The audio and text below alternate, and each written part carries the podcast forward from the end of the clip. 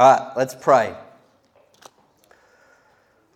Holy Spirit, I just thank you for today. I thank you for your word that is alive, it is active. I just thank you, God, that this book can be read by seven million people, seven billion people on the planet, and the author gets to talk to every single one of them.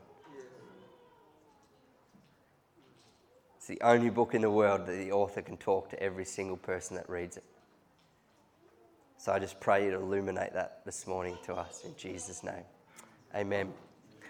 One more thing we do have an Easter festival which is run through a ministry called Alive in Christ. It's a bunch of people, myself included, Jalil and Beck Schelling.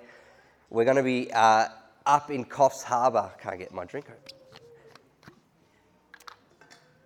From the 15th to the 19th of uh, April. We'll put some information up on our website, and uh, it's just a big time to gather together as a family. There'll be camping, there'll be food, um, food trucks, coffee vans, worship, ministry, different things. Uh, I'm going to be speaking, Jalil speaking, a bunch of others from around Australia. We're just going to come together, hang out for four or five days, and just worship Jesus as a big, big, big family. So if you want to know more about that and what that's going to look like, it's on a, it's on a 250 acre property with seven waterfalls, rivers running through it. It is absolutely stunning. And, uh, and we get to call it basically our own property because we're in, um, in partnership with these guys. So uh, it'll be on our website, glorycitymelbourne.com. So if you, uh, yeah, www glorycitymelbourne.com. One word. Easy. Cool? All right, grab your Bibles. Turn with me to Hebrews 10. Hebrews 10.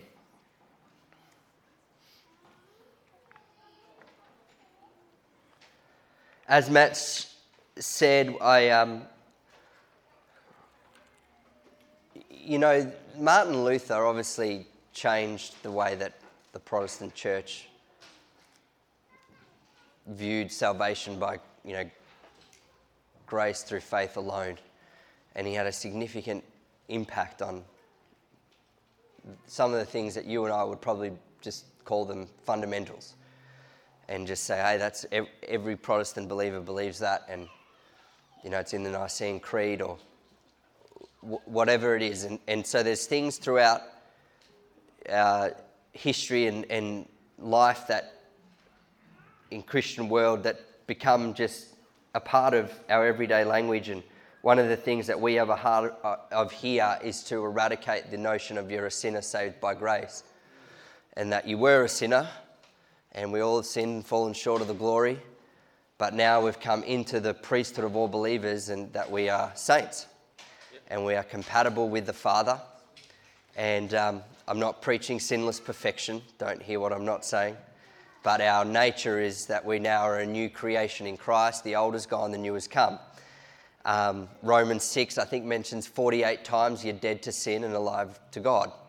I think Paul was trying to make a really poignant point that you're dead to sin and you're alive to God.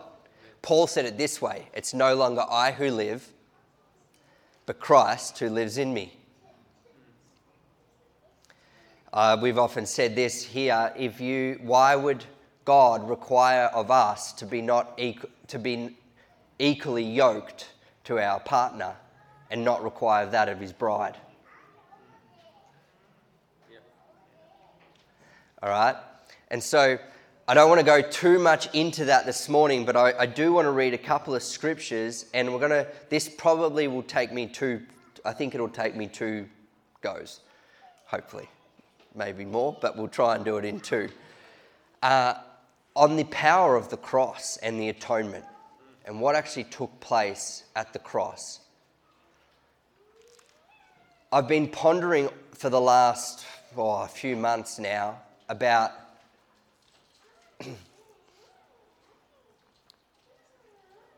Paul, Paul preached a gospel to the Galatian church, and then he said, If I or an angel or someone else comes and preaches a different one, don't believe him. And I think sometimes, if you've been in church who's been in church longer than five years? Like you've been in church life longer than five years? 10? 20? I will stop there.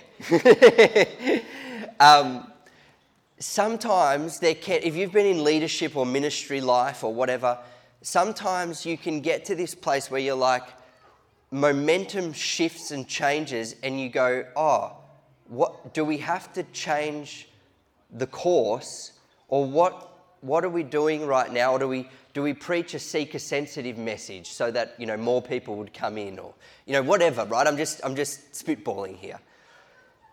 And I, I just believe sometimes the Lord's just asking the church, do not change the subject, and my gospel is sufficient. Yes. It's powerful. It changes lives. The blood is the blood, Amen. yesterday, today, and forever. And He's really, really good. So our, our lenses need to change because we don't change God, He changes us. Yes. Amen? Amen? All right? And so that's where I feel like we're at and uh, that we just i just want to stick the course i want to i want to just through that narrow path. In the kingdom's wide there's a lot in the kingdom but there's one way to god. It's jesus. He's the author and perfecter of our faith. It's jesus. And i want this house to be a house that's just about jesus. That people would come they'd say oh, i don't fully understand those guys but geez they love jesus. I'm okay with that right? I, that would that would please me that we would be a place that not only comes and worships the King, but we would take what we get and we would give it away out in the world around us and we'd see our city and our region transformed. And that we'd be known because of our love for Jesus and our love for one another. And that, that would be the foundation of, our, of this house. And so, one of the starting points, I think, that is how we come to Christ, how we come to the Father, and what actually is the atonement, what actually took place on the cross. And so we're going to look at a few passages of scripture, but we're going to look at three belief systems that have been over the past thousands of years. Uh, and one, we're going to kind of start with the one that I believe is correct. and um, this was actually preached and taught for around a, th- up until about the 1500s, this was kind of the most common view of Christianity, and it's that Christ is, Christ is victor. Has anyone heard of that? That Christ became victorious over sin, death, and the grave, and got the keys of the kingdom back yep. and handed them back to us. Yep. That what Adam and Eve lost in the garden, Christ got back and he became victorious, that he didn't satisfy. And I'm gonna, I, I might, I might like touch on a nerve here this morning with some of you, but I will teach on, I will correct, I will show you in Scripture some of this. That God didn't satisfy the wrath of God against sin, that Christ wasn't doing that on the cross. And don't throw stones, let me explain. There is nowhere in Scripture that the wrath of God is linked to the cross, ever. I know, you, I know you're racking your brains now through all the scriptures. There's actually nowhere where the wrath of God and the scriptures are tied, where it's God pummeling his son to satisfy something. That's not, that's, can't find it in Scripture. Do I believe in the wrath of God? Absolutely. It's mentioned multiple times in the New Testament past the cross. That's interesting. I think it's 12 times it's mentioned post the cross, the wrath of God. Romans 1, it talks about it says that the wrath of God was poured was is to be poured out because of um, sin, because of the way that people live their life. Men loving men, women loving mim- women. It says going against the creation of God. That talks about the wrath of God in that verse, Romans 1.18. There's multiple times where it talks about the wrath of God and in different ways. That, and so I'm not belittling the wrath of God, and I'm not saying the wrath of God isn't real. It's a very real thing. God is an emotional, He's emotional, He has emotions, He's very in control of His emotions, but the wrath of God is, is real. Right? So, did you hear me say the wrath of God is real? Yes? Okay. All right, so turn with me to Hebrews 10. Are you there? Yeah. All right. I'm going to look at scripture. Hebrews 10. Actually, we're going to start in the end of chapter 9. So, Christ is victor. There's another uh, um, theory or theology that was called satisfaction theory, and that didn't really take up, we're not going to spend heaps of time on that, but it was basically that sin had been dishonored and that it needed to be satisfied, that it needed to be, uh, that that act of disobedience needed to, that, that somehow God needed to be satisfied with the punishment. And then there's Calvin, John Calvin brought in what's called penal substitution uh, theology, which is basically that a price needed to be paid to God. It needed to be paid. The debt needed to be paid, and the debt needed to be paid to God. So he sent his son to pay the debt. Is that, is, is that an okay summary of probably what a lot of us have maybe grown up with, or maybe some of us haven't? I think most people in the Pentecostal, charismatic, uh, most people in the church world would have a Christ as victor mindset, but probably language gets confusing. And language is important. How we, you know, people say oh, it's, it's, it's can be challenging to articulate something, but language is really important, and, and the way we view things and the way we actually articulate things is really important. And so, Calvin believed that, that there needs to be something paid to God to satisfy the wrath of God. And that was Jesus on the cross, right? That's what's been taught for thousands of years, since, since the 1500s. Let's just read Hebrews 9. You guys okay? Okay verse 24. We'll start there and we'll skip around Hebrews 9 and 10 for a bit.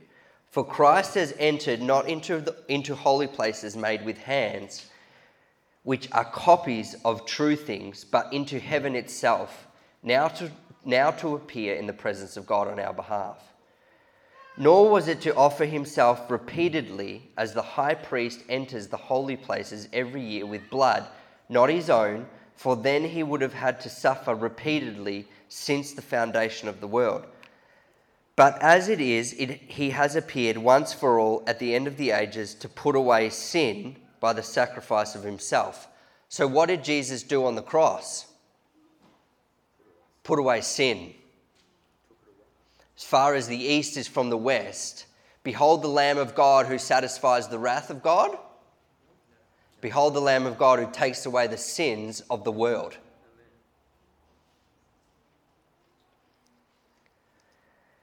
Um, and just as it is appointed for man to die once, and after that comes judgment, so Christ, having been offered once to bear the sins of many, will appear a second time, not to deal with sin, but to save those who are eagerly waiting for him.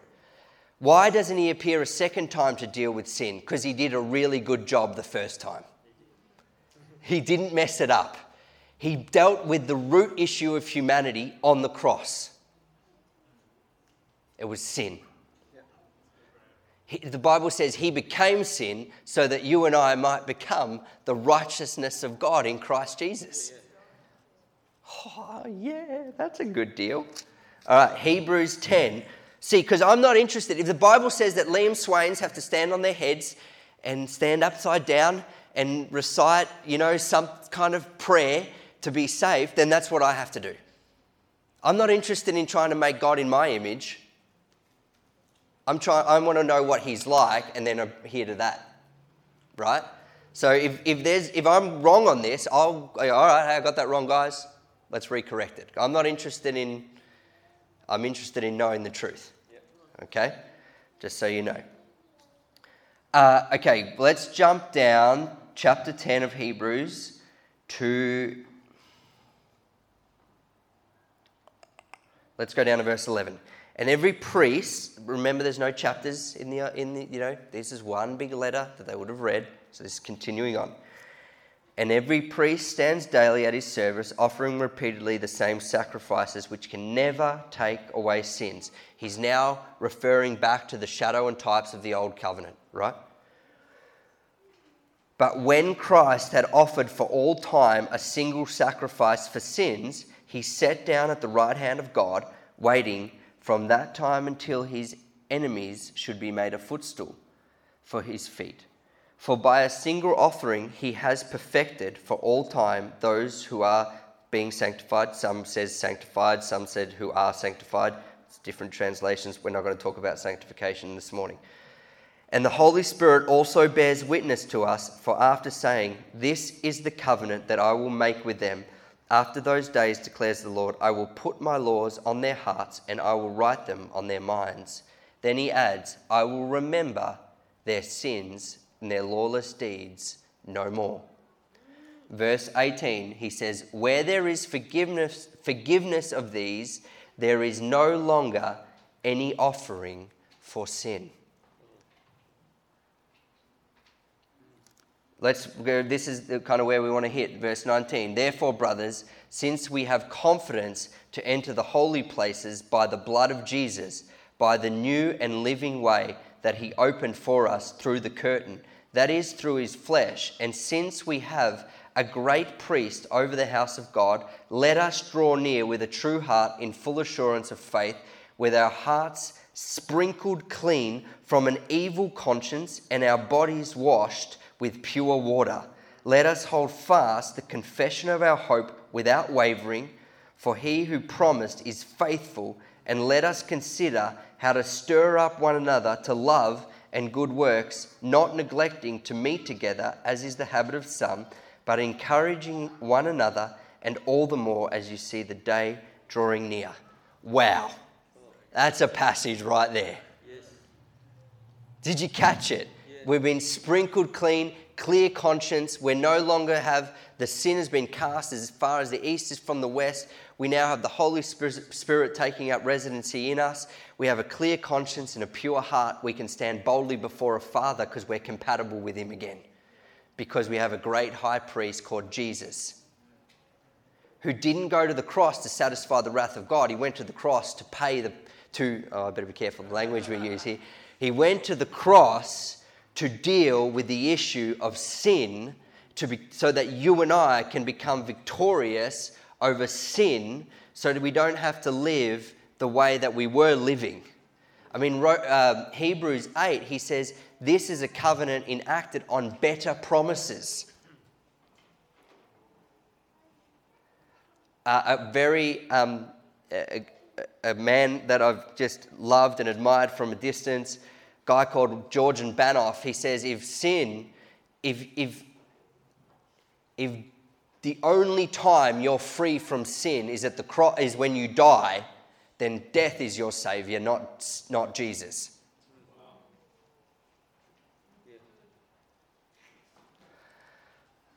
Amen. So, if you go to 2 Corinthians 5, so you're like, okay, Liam, I'm, I'm, I'm, I'm, yeah, okay, I'm with you. I'm, I'm, I'm getting what you're putting down. And okay, what does that mean? What actually happened on the cross? What did Jesus actually accomplish on the cross then? Because this is the reality. We're going to look at three, yeah, we'll, we'll be able to do it. We're going to look at three, because I'm like, okay, when I started thinking like this, I'm like, okay, that's, this is interesting. What are you saying to me, Lord? Where in the Bible then can I find shadows and types that will show me what this is talking about. Because the Bible does a really good job of defending itself. You know, it's just really good. You don't have to go looking down conspiracy theories. You can just look to the scriptures. You'll get a really good idea of who God is, right? It helps sometimes to have a little bit of historical knowledge, but the Bible will do a really good job of defending itself. So, uh, so in Scripture, where would I see these shadows and types? So there is three. We're going to go through three, but before we do that, let's turn to 2 Corinthians 5, verse 16. From now on, therefore, we regard no one according to the flesh, even though we once regarded Christ according to the flesh. We regard him thus no longer. Therefore, if anyone is in Christ, he is a new creation. The old has passed away. Behold, the new has come. All this is from God. Okay, let's read this with me. All this is from God, who through Christ reconciled us to himself and gave us the ministry of reconciliation.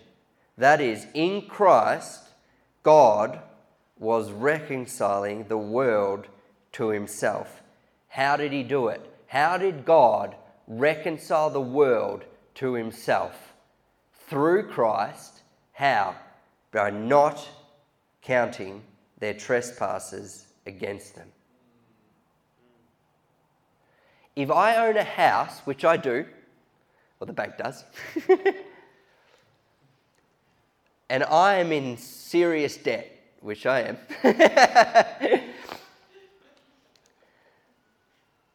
there is a difference if someone says, I'm going to pay the bank the debt by my blood, I need to pay them because the bank needs some kind of payment or punishment. Versus, because of the sacrifice on the cross to take on sin and make a covenant relationship with God or the bank, God says, I wipe the debt. Actually, I'll wipe it as far as the east is from the west. Do you, do you get it? Yeah. It's different. It is different.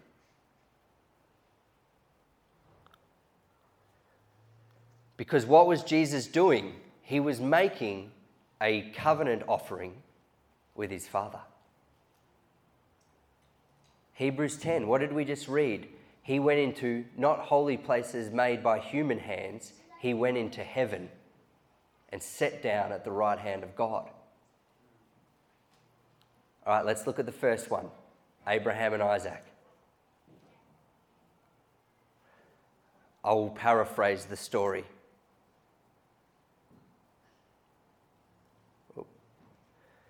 You guys probably know the story well, but Abraham and Isaac, um, if we read, I'm just going to read a bunch of scripture for you, but if we read Hebrews 11, verse 17, if you're taking notes, you can write it down.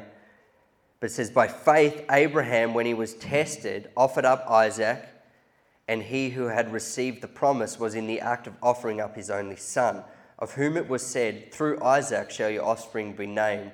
He considered that God, listen to this, Abraham considered that God was even to raise him from the dead, from which, figuratively speaking, he did receive him back. Right?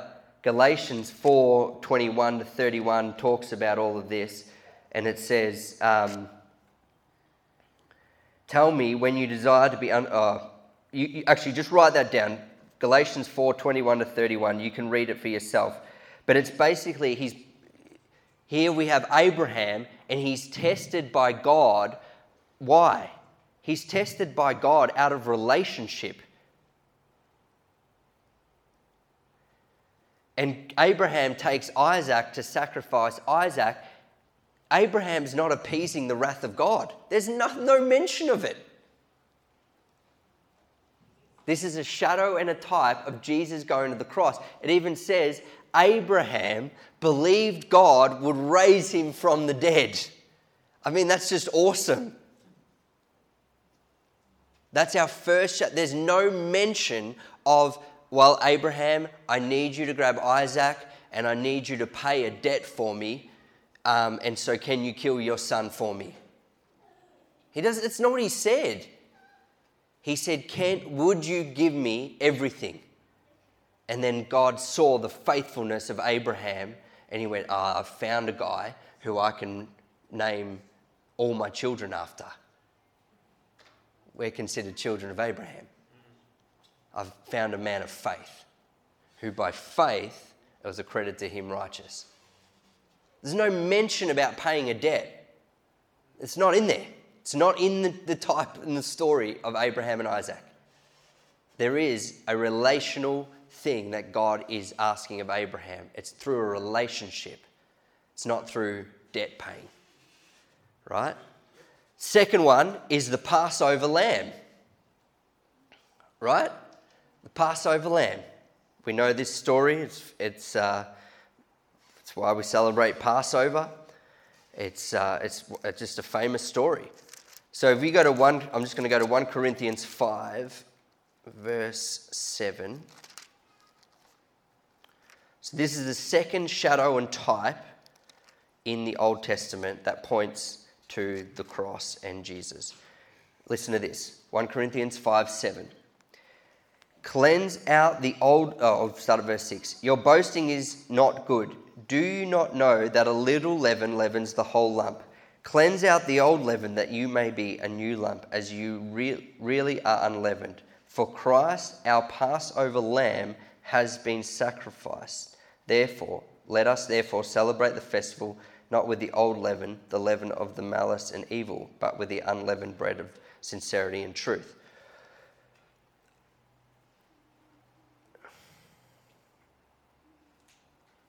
Hmm. Go to Luke 22. I know I'm reading a lot of scripture and I'm making you get your gospel track shoes on, but go to Luke 22 19.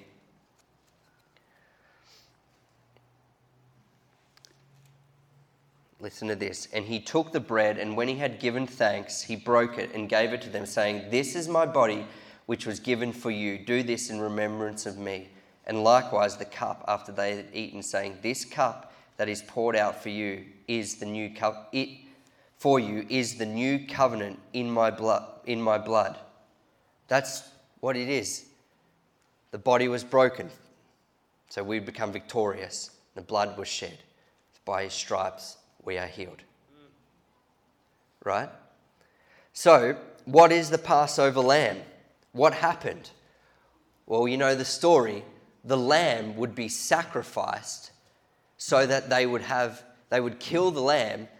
Let me tell you, they would then eat the lamb. It was a meal offering. They would kill the lamb, they would eat it. Wouldn't waste it, they would eat it. It's delicious. they would eat the lamb, then they would put the blood on the door. Why would they put, what would the blood do? So that God would pass over them. Where was God's wrath? Was it against the people of Israel or was it against Egypt? Right. So the Passover lamb wasn't appeasing the wrath of God against them, it was saying, We believe by faith that this sacrifice of a lamb will bring us into relationship together, and the blood of the lamb will cleanse the sins of, huma- of Israel so that you would pass over us and destroy our enemies and set us free. It's powerful. There's no mention in the Exodus story of the Passover and the freeing of Jerusalem that they were sacrificing the lamb to appease the wrath of God. They were sacrificing the lamb to have a relational covenant with Jehovah Jireh, with Yahweh. And they were like, hey, we believe by faith that this blood and this lamb would bring us into a relationship and into a covenant agreement with your ways. Because our ways are not working. So we, we, we believe this lamb will bring about the doorposts so that you would pass over us, kill our enemies, and we'll walk free. Now, we obviously know we're in a new covenant now, and our enemies are not people. Yes? People might carry around critters, they might do some dumb stuff. But we've been given the ministry of reconciliation the same way that Jesus went to the cross and paid the price for sin for us. Right? Does that, yeah? Okay, the last one is the atonement lamb, which we read about where Aaron sacrifices. Um, it's found in Leviticus 16. We're not, we're not going to read it, but it's found in Le- Leviticus 16, and uh, where Aaron would sacrifice the bull for himself so he could go into the holy place and he could then and then there was the two lambs that were sacrificed and then so he would sacrifice the bull, uh, you know the bull for himself and then he'd go into the holy place and then he'd lay his hands on the lamb to atone for the sins of all of Israel for another year right and then they would slit the throat and then they would pray that the sins would go into the lamb and the lamb would there was the two lambs, there was that lamb, and then there was the scapegoat lamb. Do you, do you guys remember this? No, okay, I'm not, I don't have time to fully unpack it in, in its fullest form, but um, in Hebrews 10, it talks about this, and it talks about where we read uh, at, at the beginning. It talks about that even the first covenant that was made was made and inaugurated with blood.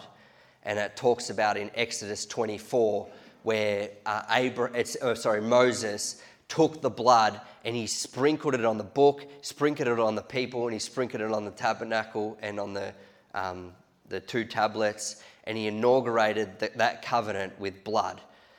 And that the same way that here, the writer of Hebrews is saying, in the same way that the first covenant was inaugurated with blood, the second covenant now is inaugurated with blood. And if that covenant did a good enough job, then Jesus went to the cross for no apparent reason.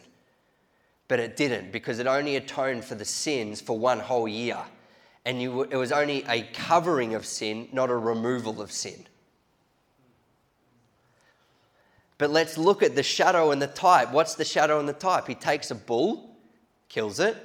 Why? To enter the holy place. Then he takes the lamb, slits its throat. Sorry, children. and he takes the lamb, kills the lamb. Does he bash the lamb? Does he torture the lamb? Does he beat the lamb till it's unrecognizable?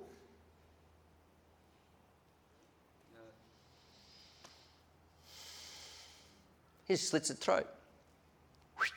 All right, let's pray. Sins of all of Israel would be here. What are they doing?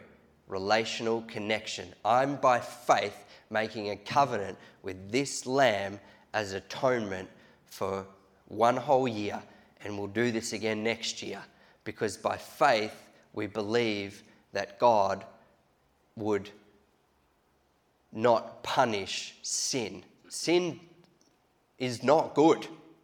God's not like, yay, sin, I love it, right? But from the beginning of time, when Adam and Eve sinned, he made a victorious rescue plan. Some people use the same language it's called ransom theology. That Jesus went to the cross to pay for the he went to the cross to become victorious over sin. He didn't go to the cross to pay a, rant, a, a down payment to God to hold God back. Oh, thank goodness we've got Jesus there because if Jesus wasn't in the way, then God, God would just be coming through and smiting all of humanity. It's like, no, you don't read that in the shadows and types. They're all relational covenants that they all made by faith to be in relationship with God, that He would atone for their sins for one whole year. And Hebrews 10 says, Now, finally, we have a high priest who doesn't go in once a year into human things that are made by human hands. He went on the cross. He didn't satisfy the wrath of God. He became victorious over sin, death, and the grave and he handed us the keys of the kingdom back. And he said, Now go and change the world. We're, going to look, we're not going to look at uh, Isaiah 53, but I'll do this one real quick. Turn to Psalm 22, because this is a, tr- a trouble verse that people bring up when they say, Liam, what about Psalm 22? And you'll see what I mean by that in a second whenever a quote in the Bible is quoted and it's a psalm or a proverb or an Old Testament passage, it helps to read the entire passage That's just a little bit of like Bible 101. It really helps to read the entire passage and the entire context. Because when the New Testament scholars quoted a scripture, or when Jesus quoted a scripture, he knew Israel would know that he's quoting the entire passage. So when he's on the cross and he says, Father, Father, why have you forsaken me? Right? Because this often gets mentioned. People are like, oh, well, God turned his back on, God, uh, on Jesus because of the wrath that was about to be poured out. Right? That's, I've heard that preached, right? I probably preached that, I reckon, maybe back in the day. Right? And so God turned his back. But if we read, so when Jesus is hanging on the cross and he's saying, he, sa- he says, you know, my God, my God, why have you forsaken me? Right? We have to read the whole entire passage of Psalm 22. It's Psalm 22 that he's quoting. So he starts off, it's the verse 1. He says, My God, my God, why have you forsaken me? Why are you so far from saving me from the words of my groaning? We're not going to read the entire passage, but jump down to verse 23. You who fear the Lord, praise him. All you offspring of Jacob, glorify him and stand in awe of him. All you offspring of Israel, for he has not despised or abhorred the affliction of the afflicted, and he has not hidden his face from him, but he has heard when he cried to him.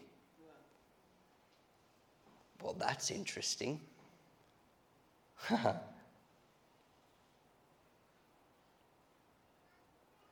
Verse 27 All the earth, ends of the earth will remember and turn to the Lord, and all the families of the nations shall worship before you. For kingships belong to the Lord, and he rules over all the nations. Oh, it's just good. Hmm. Let's read it again. For he has not despised or abhorred the affliction of the afflicted, and he has not hidden his face from him, but he has heard when he cried to him. Psalm 22, exactly right.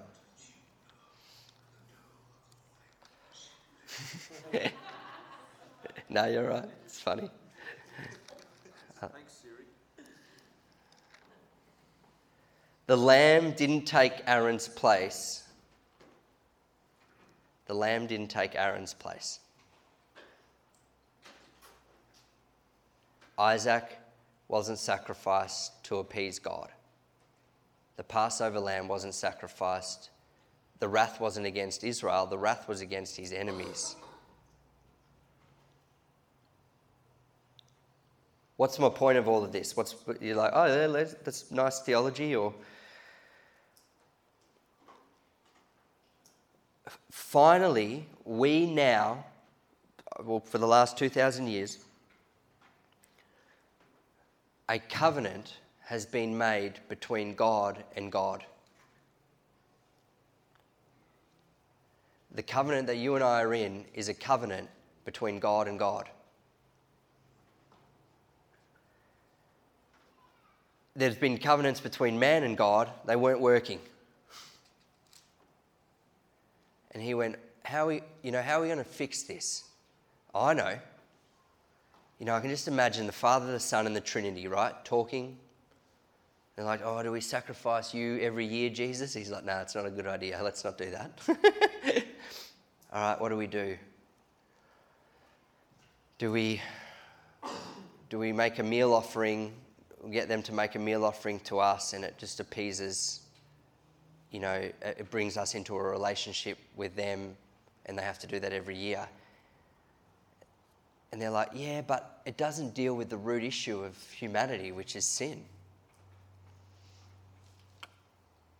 I'm, I'm, I'm I don't know if this actually happened, this conversation, right? I'm just, I'm just imagining. You got the Holy Spirit, I reckon. I reckon it was the Holy Spirit. I reckon the Holy Spirit said, I know. Jesus will send you down through a virgin and you'll become a human. The Bible says, Philippians, it talks about, says that Jesus became a man, a thing to be grasped, that he gave up his divinity. He was fully God and fully man, but he became a man if he was only God, the sacrifice didn't pay for the freedom of sin. But he became a man. It says he humbled himself and became lower than the angels for a little while. Then he went to the cross, and it says he was beaten, smitten, punished, unrecognizable because of the weight of sin.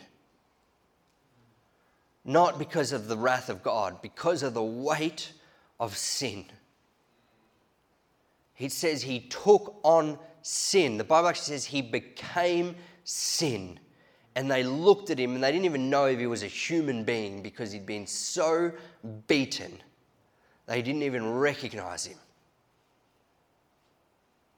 They could have just slit his throat.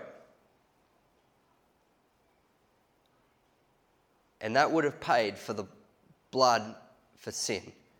But he became beaten because of the punishment of sin, because of the weight that he's like, humanity doesn't, cannot carry this. They cannot carry the weight of sin on their shoulders. I'll do it. I'll take it on.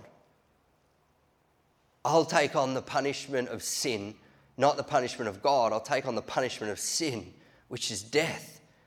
The wages of sin is death. I'll take it on. I'll go to the cross. I'll pay the, I'll pay the price, not to God, I'll pay the price so that humanity, who we created in our image, can live free. I'll pay it. I'll do it. As a man, I'll do that. And then Holy Spirit's like, yeah, that's what we'll do. And then guess what we'll do? We'll go, I'll come in.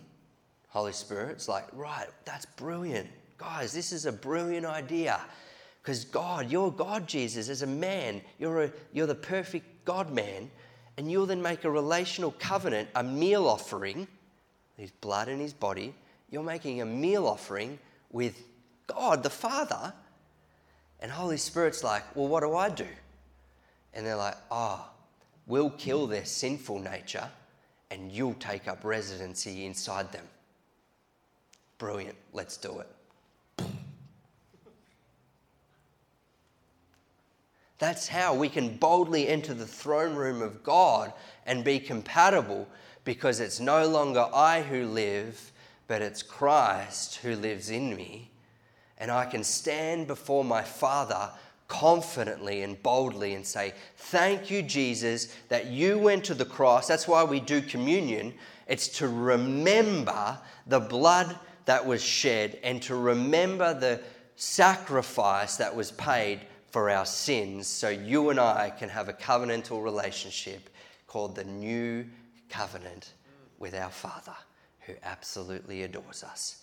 And that is important. I tell you why it's important because we boldly would come to the throne of God and we'd become intimate with our Father, we wouldn't be like, oh, I'm not sure if I have to pay the debt anymore, or I, or I, you know, I sinned last week, and so now I'm like, well, now I've got to re-sacrifice myself, or I've got to whip myself into submission. No, it's revelation of the freedom of Christ that sets us free. You can't sacrifice. He says it. He goes, you cannot sacrifice yourself again. Can't be done. Why? Because he did a really good job the first time. Our job is to believe it by faith. Through grace, we're saved. Amen. All right, why don't you stand?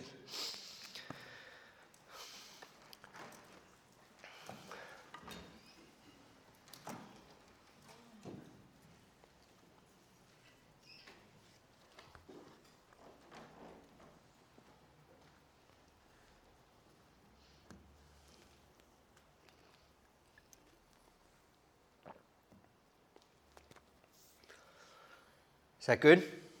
Yeah.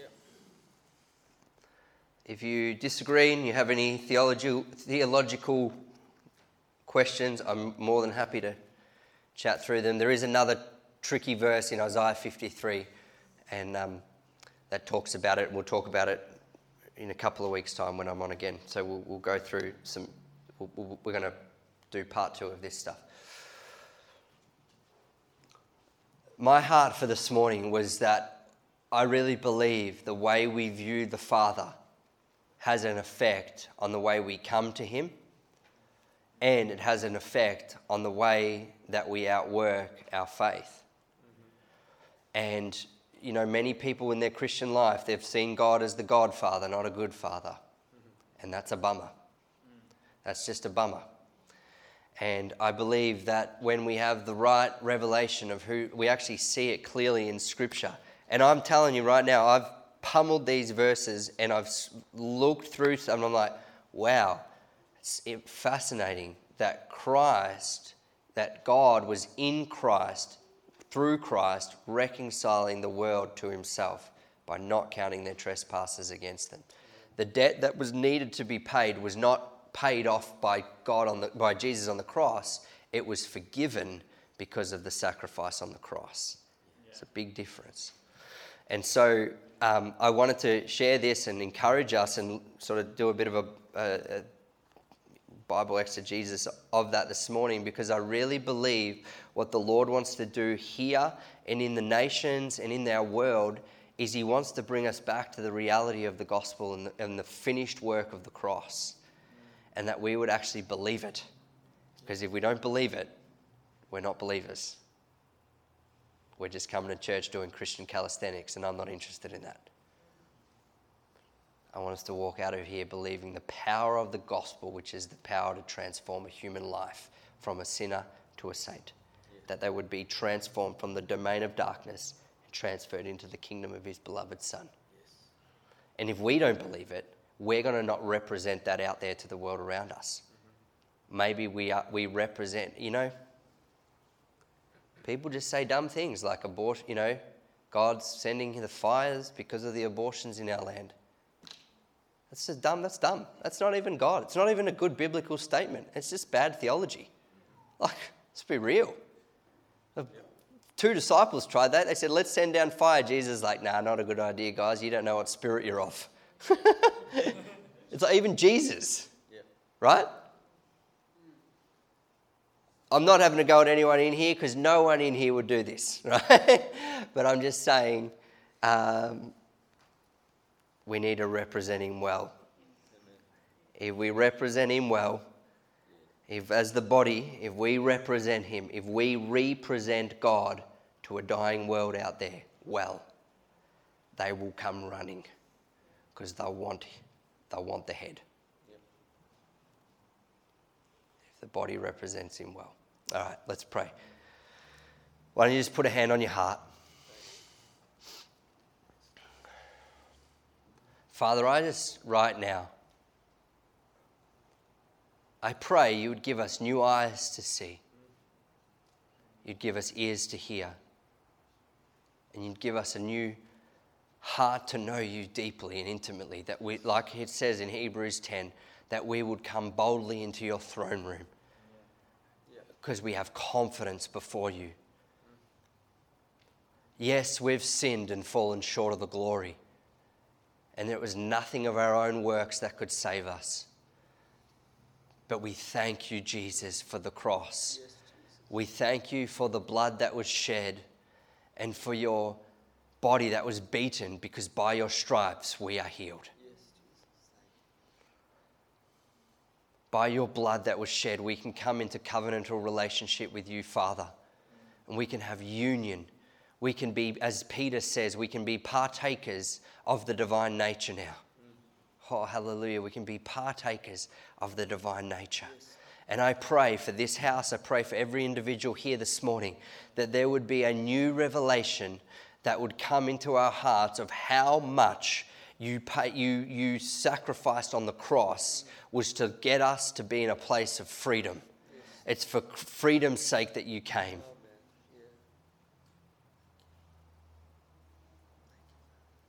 And that the world would look at us, not so we would boast about ourselves, but we can say, hey, I know a God who can set you free.